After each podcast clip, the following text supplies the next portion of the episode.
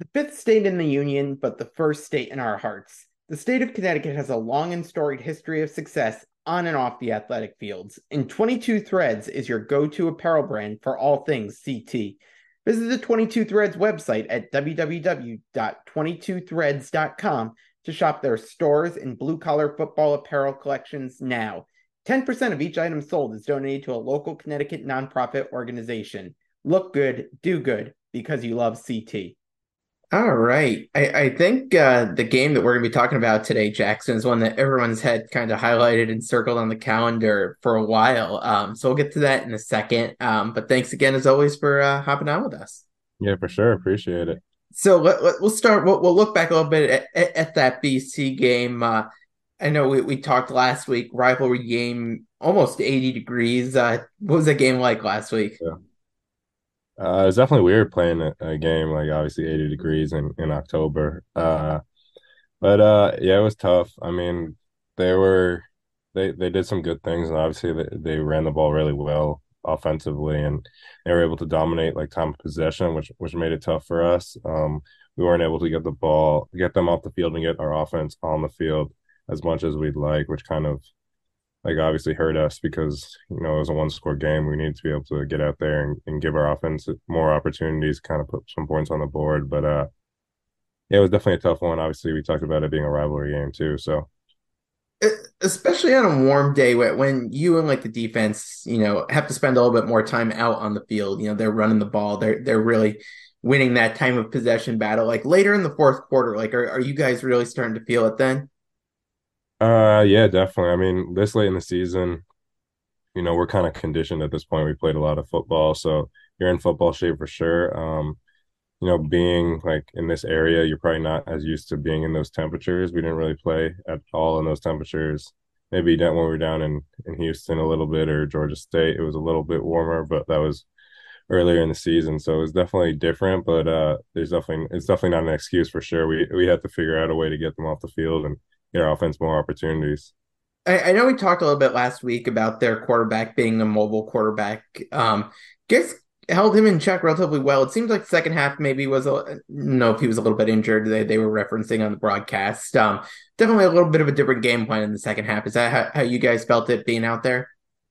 Yeah, definitely. I think they were just they were just trying to get us in in fourth and manageable, third and manageable, and then trying to just run the ball. They felt like that's what they could do, and you know, we did keep the quarterback in check for the most part, but uh, when he had to make plays with his legs and get a few yards, he definitely got them and, and got those first downs, um, which is something that we have to be able to stop. Uh, but you know, the running backs are kind of what hurt us more. They obviously had a big game and and they were doing a lot on offense as far as like bringing in extra linemen and a lot of tight ends and stuff to kind of just run the ball, and, and it was it was tough for sure.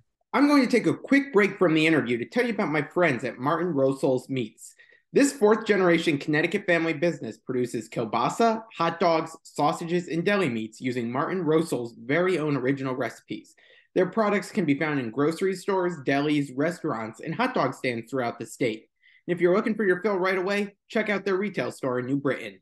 For more information, visit martinrosolsinc.com and go support a UConn fan owned business.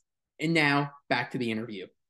How frustrating is that being out there knowing that, you know, they're running the ball a lot, and, and you guys are just kind of struggling to come up with some stops there. It's definitely frustrating, especially when you, you know, like you you can't expect to get a stop every single time, but when you finally get them to a third down, especially third and seven plus, third and eight plus, like those are that's where you want to be as defense. So those are kind of winning third downs for sure, and and for them to be picking them up so easily, um, was very frustrating because because obviously we're tired, we want to get off the field, but we also want to get our offense the ball and and not being able to do that, you kind of feel like you're hurting the team. So that's something that we just have to improve on. I, I know. I mean, I'm not the biggest analytics guy. Um, at the end of the day, like wins and losses are what matters. But when you, you see people who put out some reports on these analytics for this team, in some ways, this team, you know, on paper from an analytics perspective, is better than last year's team despite the the wins and losses do you feel like this program's still making progress that you know that the rebuilding process that coach Mora has been trying to do here? Uh yeah i do. Obviously the everyone at the end of the day it comes down to the record. So yeah. when you see the record you're you're not going to be kind of encouraged by much. Uh i do think they're making progress. And i think um for me, something I've learned like in my time here is just that like through adversity and through times like this is kind of like they're able to like kind of shape you or break you. And I feel like the team has done a good job letting this kind of like shape them and and then they're learning from it and learning how to grow through it and and taking experience with every single step that we take in this year that hopefully they'll be able to apply in the future um as the team moves forward.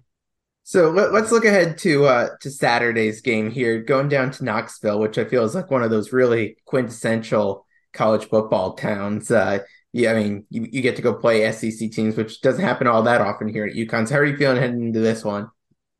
Yeah, it's exciting. Obviously, we I played some big games. We went down to Clemson and, and Michigan the past couple years, so this is just another, you know, big time opponent. They're ranked, which is, you know, a good opportunity. And and you know, like when you grow up, these are kind of the games you think of, like playing in front of 85, 90,000 people, you know, sold out, big, loud stadium in SEC country. So that'll be a cool experience. But uh, yeah, d- try not to treat it like any other game. You know, um, yeah.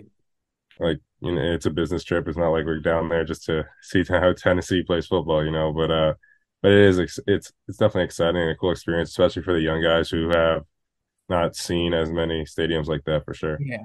As as you look at this Tennessee team uh, on, on film, what stood out to you about them? Yeah, I mean, offensively, they're going to be they're the second fastest, like as far as tempo team in the country. Um, they're like a, a, little bit ahead of how USF was, and USF was pretty fast when we played them. So, you know, just getting set and, and getting on the ball and getting our hand hand in the dirt and getting lined up, ready to go. So, you know, at the snap we can kind of play downhill, and then you know, they're an SEC team, so they got really good athletes, you know, at, at every position. They're going to try to get you in space.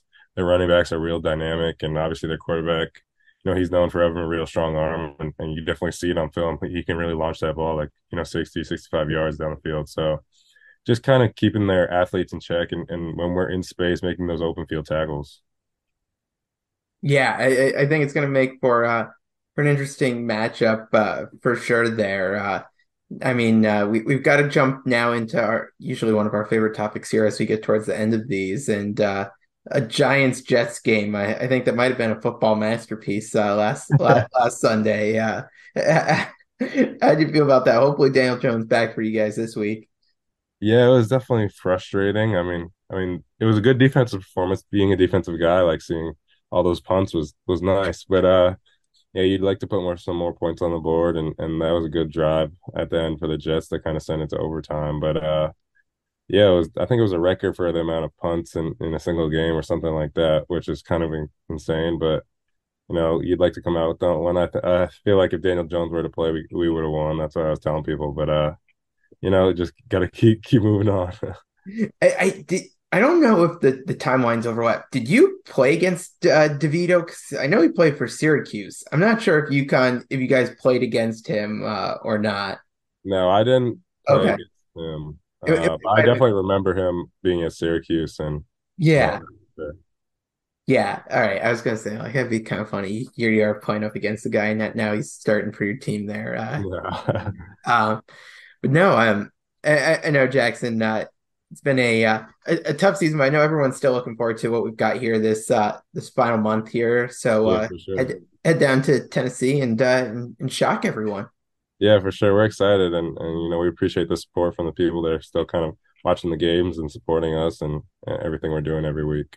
Absolutely, keep it up. I know everyone here is pulling for you guys. So uh, best luck, safe trip down there, and uh, enjoy Tennessee. Appreciate it. Thank you.